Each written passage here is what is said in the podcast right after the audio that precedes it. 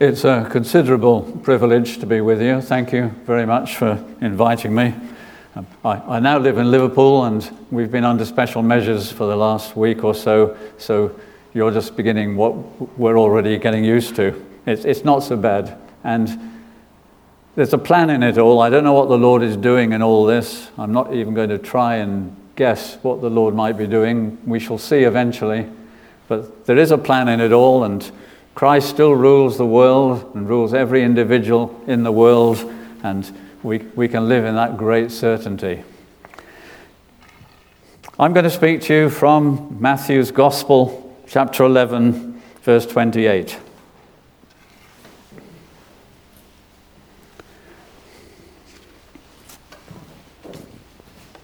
I'm going to speak to you about three wonderful words and before I do, it might be wise to explain why. It's time for us to truly grasp the huge tenderness of God. That's one reason for preaching this sermon. God is wonderfully kind. The only thing we read about God is in Scripture is God is love. So the expression isn't mine. It comes from a hymn writer who, who I don't always agree with, but the huge tenderness of God. I don't know who you'll meet when you get home, but if someone says to you, What was the sermon about? Tell them that, will you? The second thing is that Christianity is not just believing the right things. You can believe all the right things and still not be a true Christian. And Christianity is not all about behaving in the right way.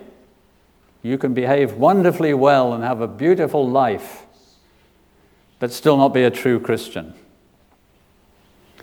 The great feature of Christianity is that we know the Lord, we engage with Him, we have personal dealings with Him. Sometimes people say, I'll have nothing to do with you, but we do with God. We have dealings with God. He's known to us. We interact with Him. We commune with Him. We enjoy Him. Sometimes we wrestle with Him. But Christianity is engaging with the Lord. And I think that will become clear as we proceed through this message. So, Matthew chapter 11, verse 28, three wonderful words. In Greek, they are three words. Deute pros me. But you're not Greek. In English, they are three words Come to me. In Welsh, they're three words Dewch ata Come to me. And they're tender words. And the way that Matthew writes them down here expresses that it means actually now. Not sometime, now. It's 1970. My wife and I married. She's gone safely to heaven now. Two weeks after we marry, I come home one Wednesday evening and she's crying. I say, Whatever's wrong? What?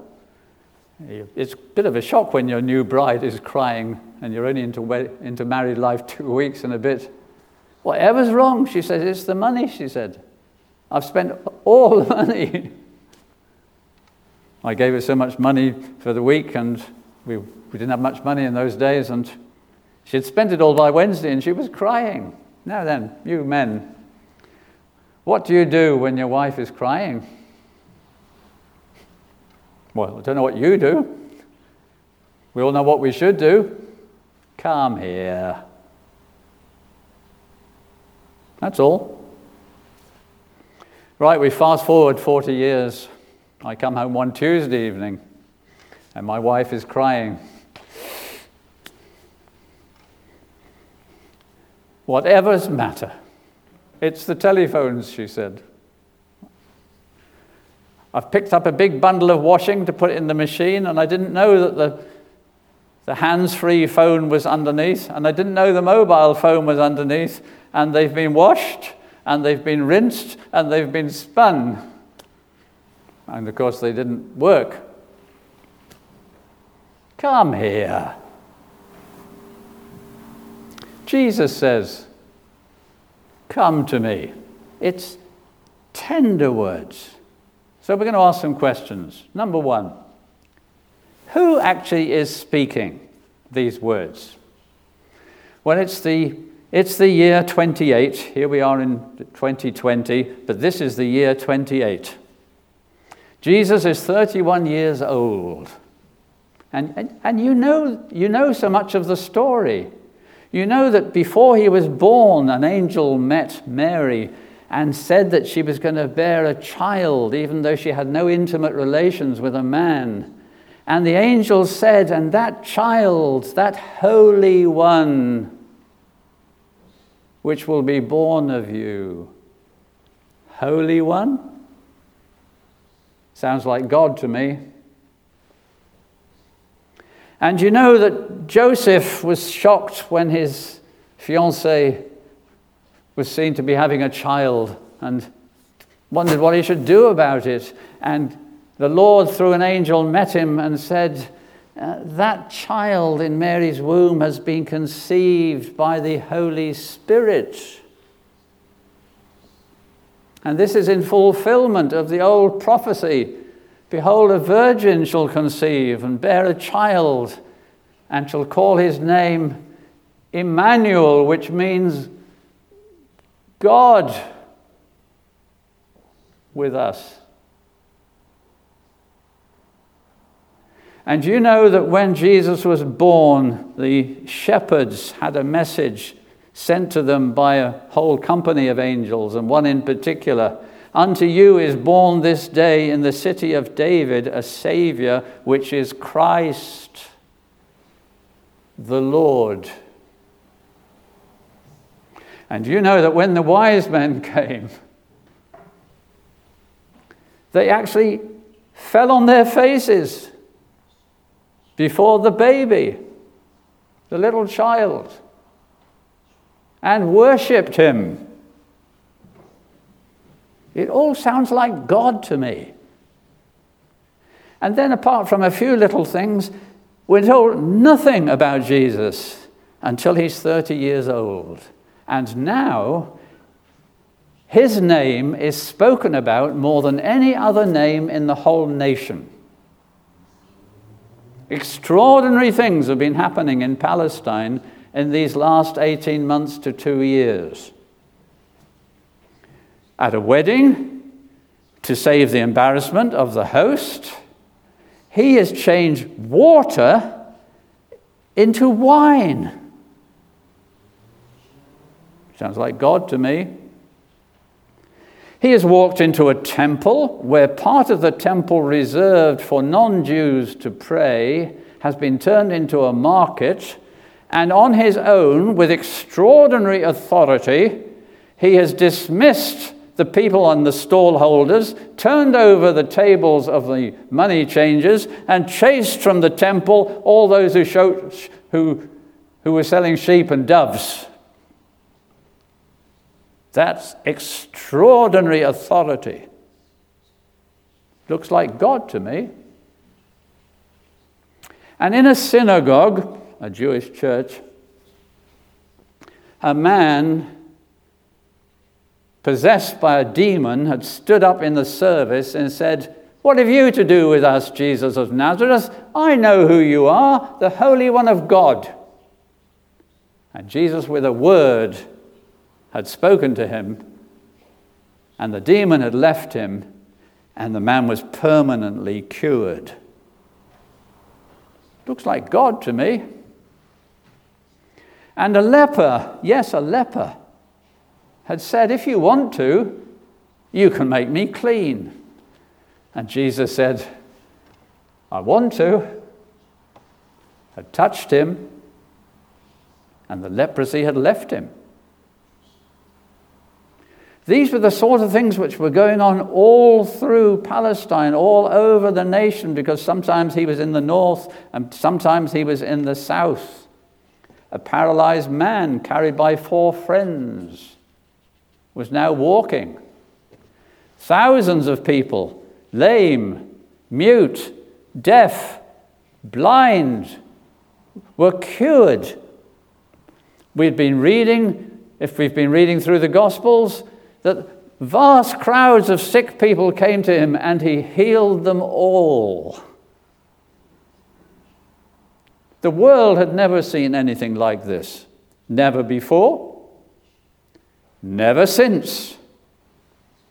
A centurion's servant had been cured in a town far from where Jesus was at the time, as Jesus spoke to the centurion who was worried about him walking into a little village where a widow was leading the funeral procession of her only son. He stopped the procession, touched the coffin, said to the young man, I say to you, get up, and gave the living young man back to the grieving mum. He went about doing good in a storm on the lake, in a boat which was rocking and pitching, in a boat where no one could stand up, where even the fishermen were afraid. He stood up and spoke to the wind and the waves like a teacher speaks to an unruly class and said, Quiet, settle down and the wind ceased, and the waves became calm. And the disciples asked, Who is this? Who really is it? Looks like God to me. A woman who'd had an issue of blood, a hemorrhage, for 12 years, just by touching his garment, was cured. A little girl in a bedroom, dead, 12 years old, was raised as he took her by the hand and said, Little girl, get up. What a wonderful place it was to be living in the year 28 and to see that God was a man. There's a man who is God, and yet two years later, they crucified him.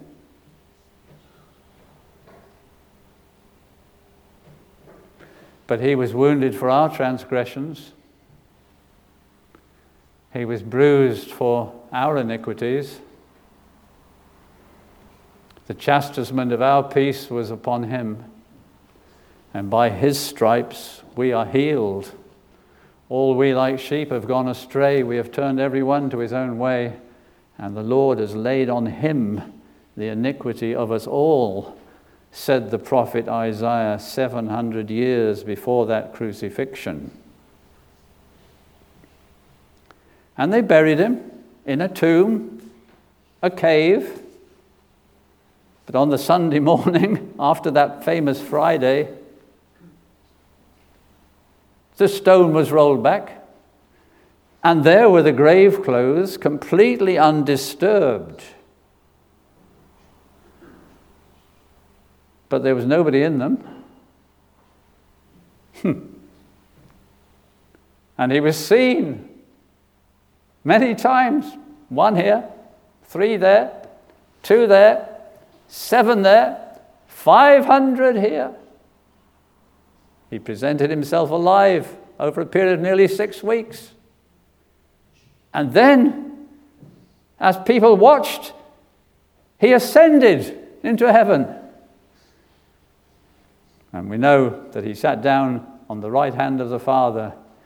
He who is always God became a man and continues to be God and man in two distinct natures and one person. And here in this verse, he speaks. And I didn't say he spoke, he speaks. Because Jesus said, Heaven and earth shall pass away, but my words shall not pass away. Everything that Jesus ever said, he is still saying. So you have one of those days where everything is wrong and you go to bed at night and you just can't sleep. So you get up and you wander around and maybe make a cup of tea or do whatever you do when you can't sleep. And then you decide to pick up your Bible, and it's still written there, you know. Come to me.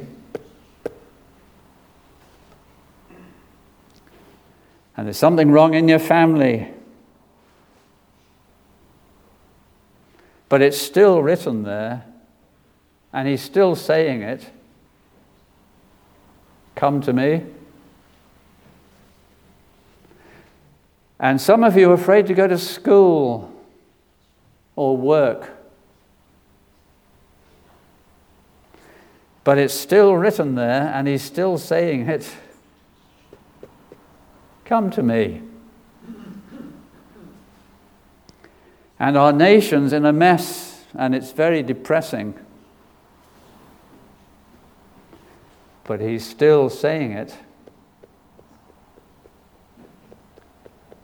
Come to me. And not everything's right in the church of Christ, is it? But 24 hours a day, 365 days of the year, and the extra one in the leap year, he's saying it. Come here. Come to me. So that's who's speaking these words. Now then, let's ask the second question Who is he speaking them to? Matthew 11, 28. Come to me, all you who labor and are heavy laden. Those first hearers knew what labor meant. Almost all the people who were listening at this particular occasion were People who worked in the countryside, when the sun came up, they got up and they worked, and they worked hard. And they worked through the heat of the day, apart from a short rest. And they worked through into the evening, late into the evening. And they came home aching and tired. And they would often go to bed saying, I can't face another day of that. I just can't go on. Have you ever said that? It's bigger than I am. I can't handle that. I just can't go on. Come to me, all you who labor and are heavy laden. And they knew what that meant. A lot of their work was lifting and carrying. No cranes, no trucks, no lorries, no railways occasional cart, frequent donkey, but there was a lot of carrying. Women carried. Houses didn't have taps. Who carried the water home? Everybody carried things every day, and it was often very heavy. And sometimes people would say, It's weighing me down, it's crushing me. And we still use the expression what's weighing you down? What's crushing you? What's getting on top of you? Come to me, all you who labor and are heavy laden. Now, some of you listening to me, probably here and certainly online, are not Christians. What's crushing you is the weight of your sins, as it should. I remember it happened to me. I was a teenager. It became clear to me that God is holy and I wasn't. It became clear to me that God was just and I'd offended him. It became clear to me that not only were my sins many, but I couldn't break with them. And they were condemning me.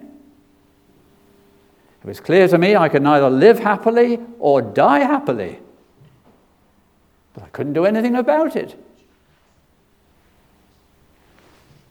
It was heavy, but I couldn't go on like that. It was breaking me. One day I was in a chapel. I hadn't intended to be. And there I was on the back row of the gallery. and as the preacher preached, that sense of God became too much. And that sense of judgment became too much. And that sense of damnation became too much. And that sense of despair became too much. And then, suddenly, I knew, I didn't know how it worked, that Jesus on his cross was what I needed. Jesus had been on the cross and was now alive. And I came to him. He's still saying it, you know. Come, come, come here. And some of you are not Christians, but you've got terrible problems, haven't you? Some of you are unwell. Some of you have a breaking heart. Some of you have such a breaking heart you probably can't share it. Some of you are unloved, and some of you are just lonely. And there's a Savior who is saying, Come to me. And some of you are Christians. And some of you are backsliding Christians. You've been wandering. You've actually wandered quite a long way. But it's still there, you know. Come to me. And some of you have been very foolish by what you haven't done and by what you have done. What is it with you? And maybe somebody here or watching has got an unconfessed crime.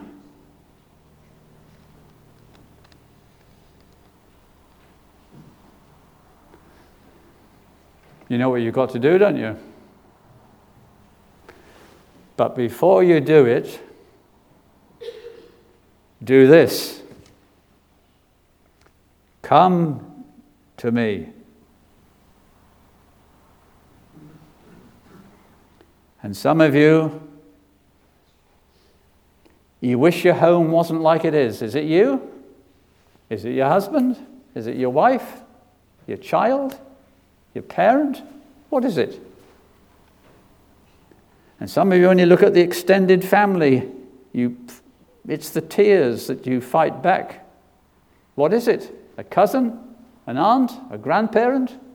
Grandchild? And some of you, there's something at work which you can't do, or someone at school you can't face.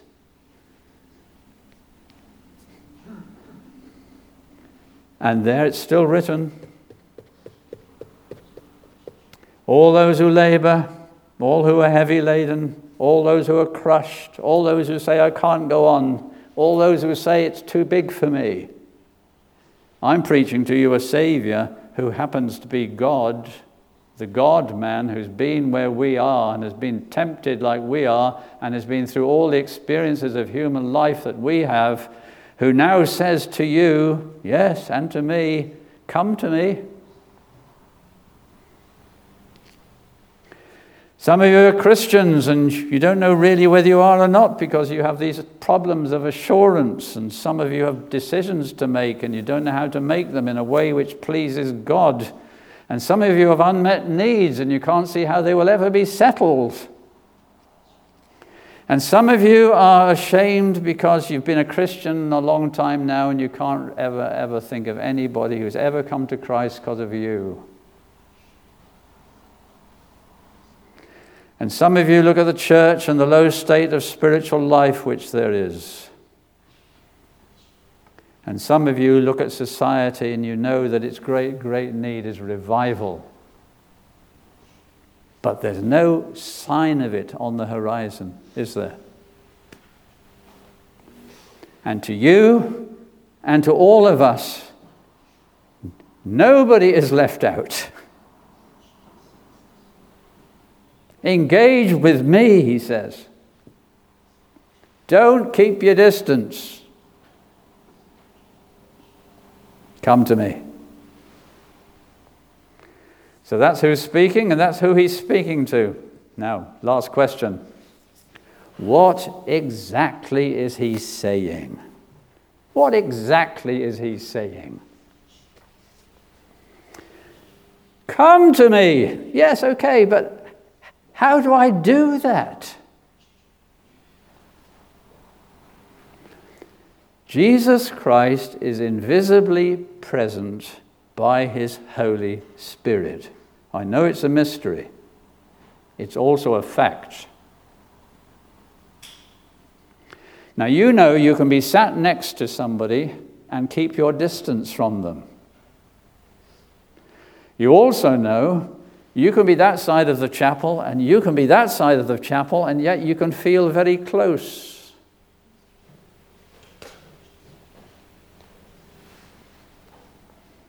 Jesus is saying, don't stay away from me.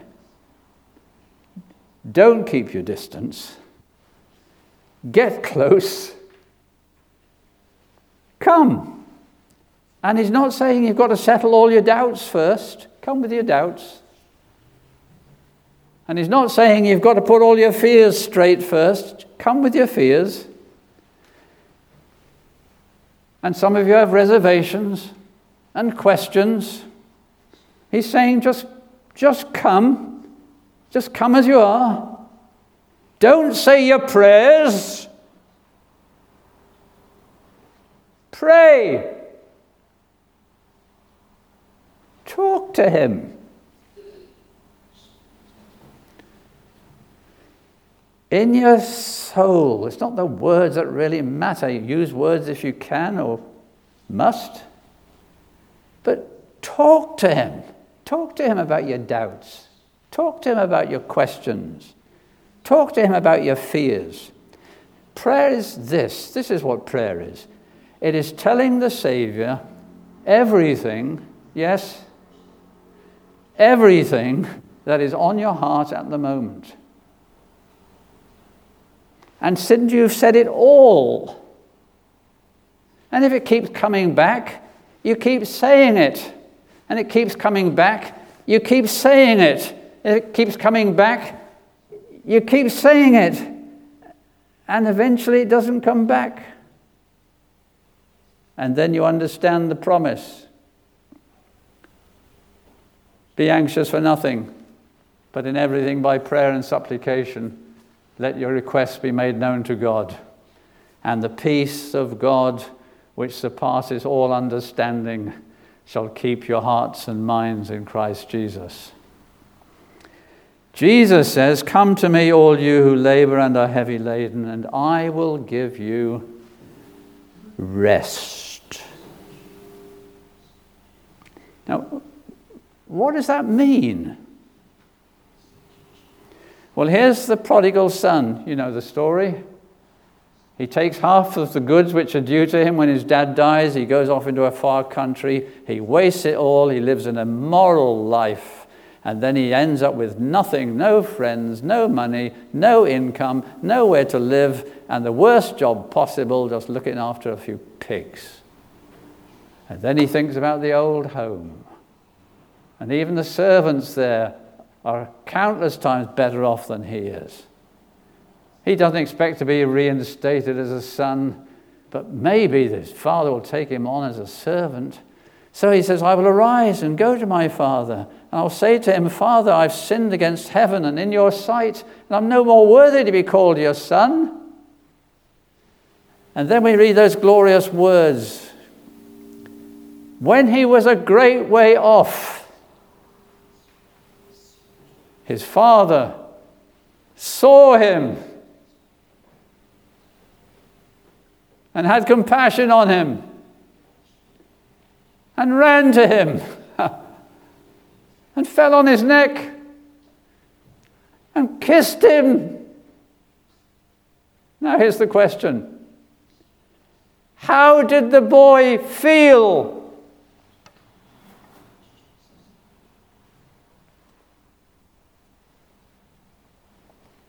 It was rest, wasn't it? Something wonderful went on, and it continued because before long he had the best robe on.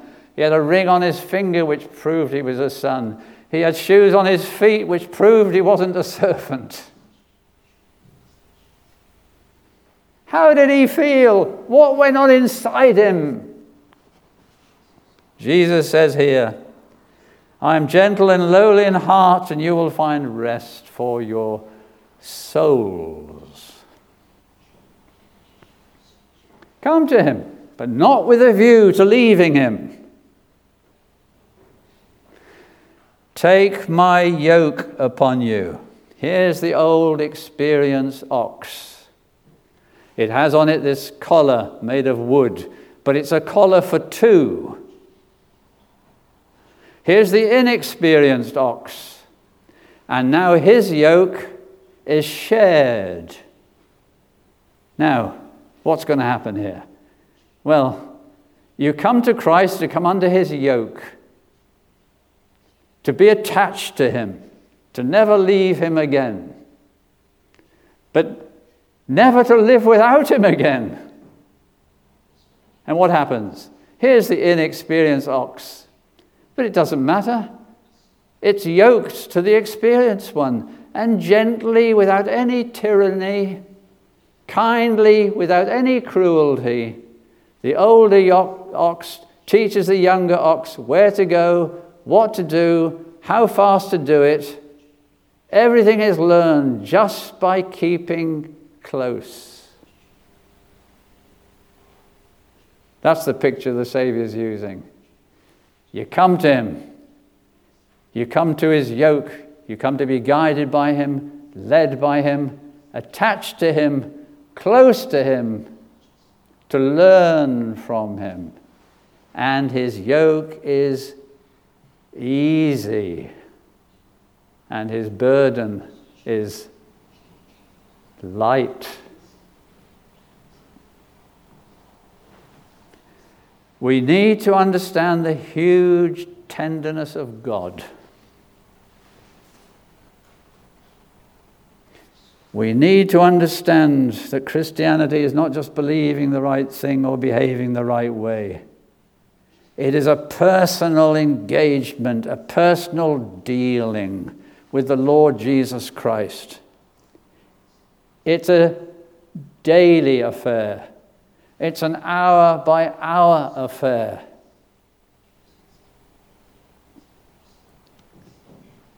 So there's the invitation three wonderful words Come to me.